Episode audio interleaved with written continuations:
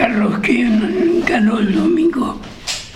Eh, en primer lugar, ganó la gente de Villarino la posibilidad de poder ir a votar, de poder expresar su voluntad y, en definitiva elegir en cada uno de los espacios, a, participar en cada uno de los espacios la persona que, que más quiere que pueda competir en octubre y pueda ser el intendente de Villarino. En especial, nosotros sí podemos decir que la lista más votada en el distrito, que es un dato objetivo, más allá de las interpretaciones que cualquiera pueda querer hacer o confundir, etcétera, o sacar agua para su molino, eh, ha sido la lista nuestra, es decir, la lista de acción por Villarino ha sido votada por casi 5.200 personas que fueron a participar del espacio, a ratificar el compromiso mutuo que tenemos nosotros con los vecinos y los vecinos ratificar el rumbo que iniciamos en el 2015, que evidentemente no estamos errados. Cuando nosotros a veces escuchamos de la oposición que se nos castiga, que no escuchamos, que somos soberbios, que no, no tenemos relación con los vecinos, bueno, evidentemente todo ese discurso se cayó,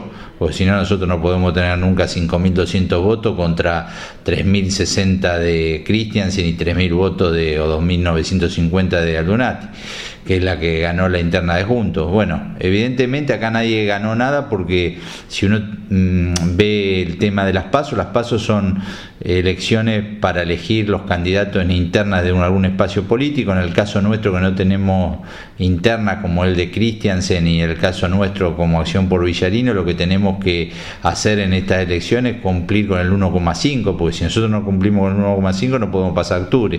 Entonces, ampliamente hemos cumplido la primera etapa está cumplida, nos da la posibilidad de ir a competir. Y bueno, y ahora la gente en octubre va a decidir ahí sí, con la elección, a qué intendente quiere, si quiere a Vilacqua, si quiere a Christiansen, si quiere a Lunate o si quiere a Velázquez.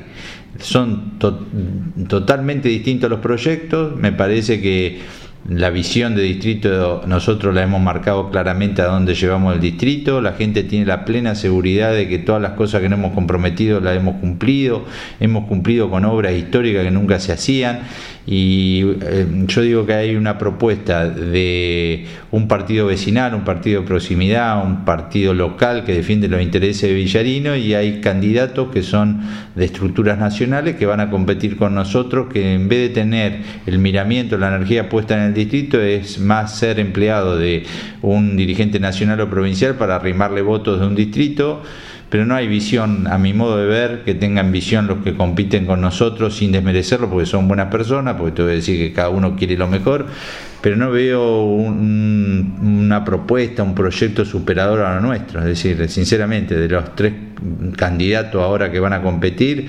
Acción por Villarino ha demostrado que, ha hecho con Crece un montón de cosas para distintas localidades y las proyecciones que tenemos para estos cuatro años es hacer muchísimas cosas más.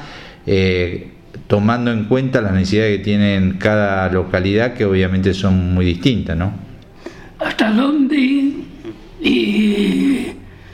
se supone que la elección de octubre puede cambiar el, el clima o la dirección de los votos? Nosotros tenemos plena confianza. En primer lugar, nosotros los que nos votan, eh, agradecerle a todos los vecinos que nos han votado, que han confiado una vez más, han participado ahí. Es un voto duro, un voto consolidado, porque nuestra lista, a diferencia de los otros candidatos, no tiene una eh, boleta candidatos nacionales y provinciales de arrastre, lo que se llama arrastre.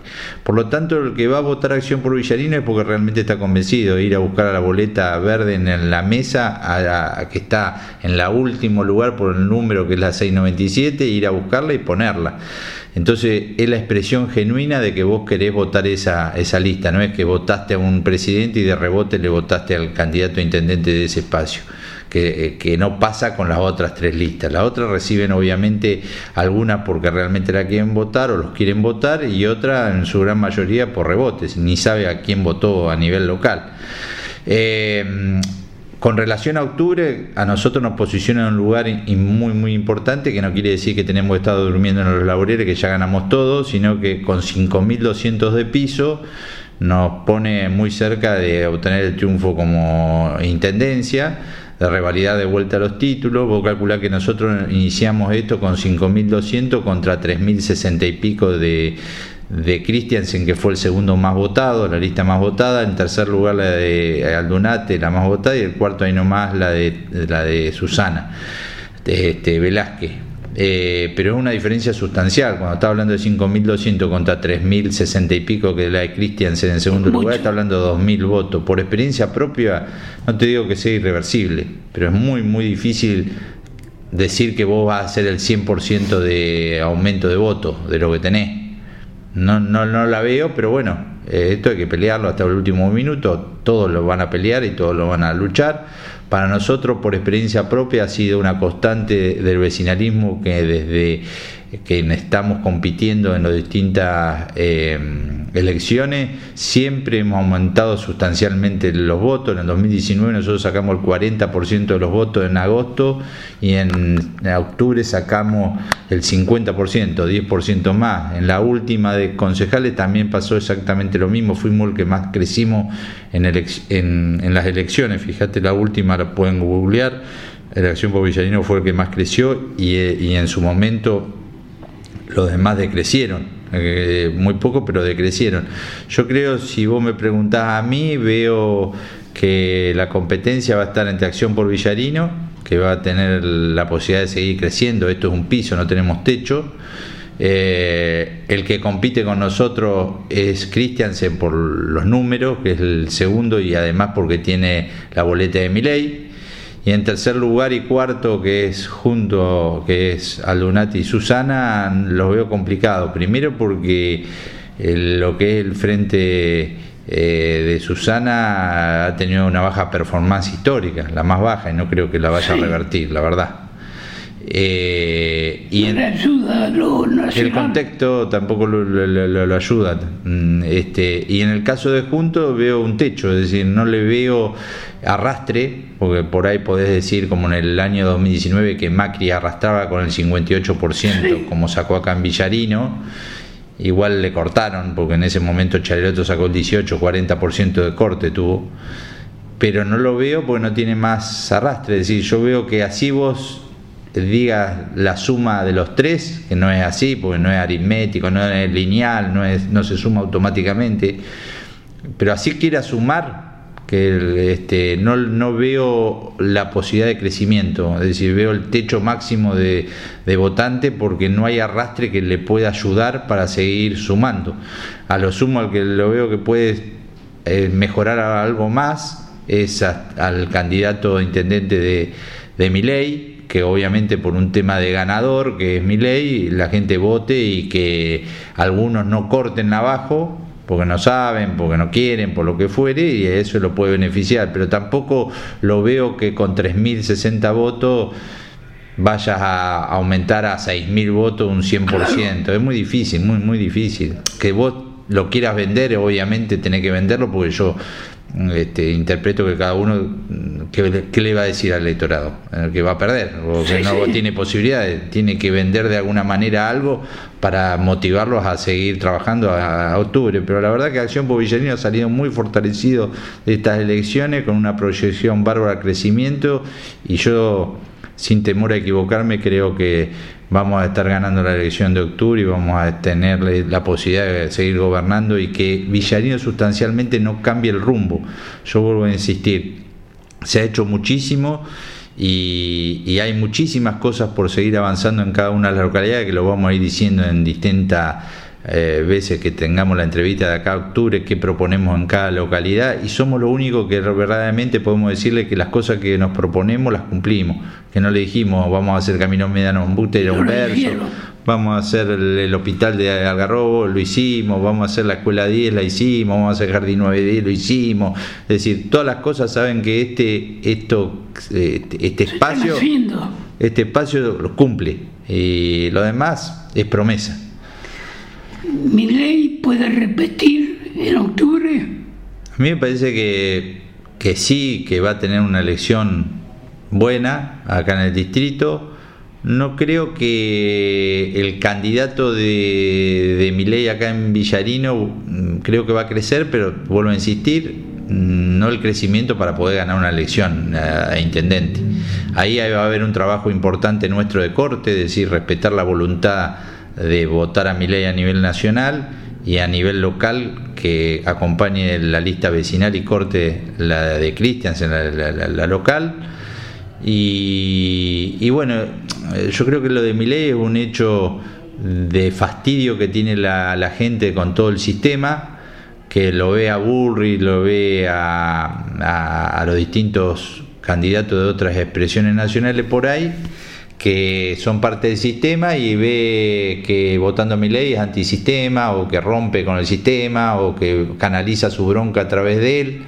No sé si verdaderamente están convencidos de que es la mejor opción o el mejor gobernante para, para la Argentina, pero hoy por hoy es como me hace acordar a de Narváez en su momento, que se canalizó todo el, voto bronca a través de él, pero después a los dos años no sacó muy poco no era una constante de que estaban convencidos sobre esa persona como un gobernante este, que pudiera aportar algo a la Argentina importante. Pero hoy, obviamente, en la coyuntura esta que está atravesando la Argentina, mucho o la gran mayoría, como se expresó en la Argentina y en, en Villarino, en la provincia de Buenos Aires, ven a esta persona como alguien que viene a romper o que, o que canaliza ese, ese voto fastidio que tiene con toda la clase dirigente política. ¿Romper es bueno o es malo?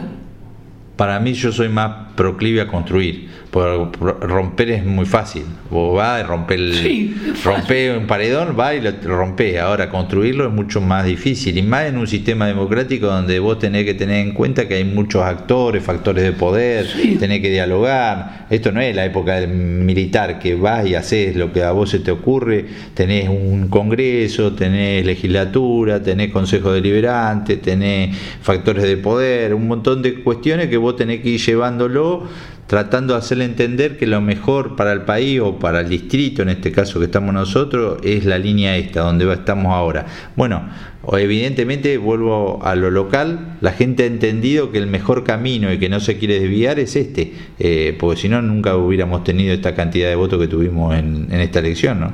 Claro, que se terminará en materia de obras de aquí a octubre.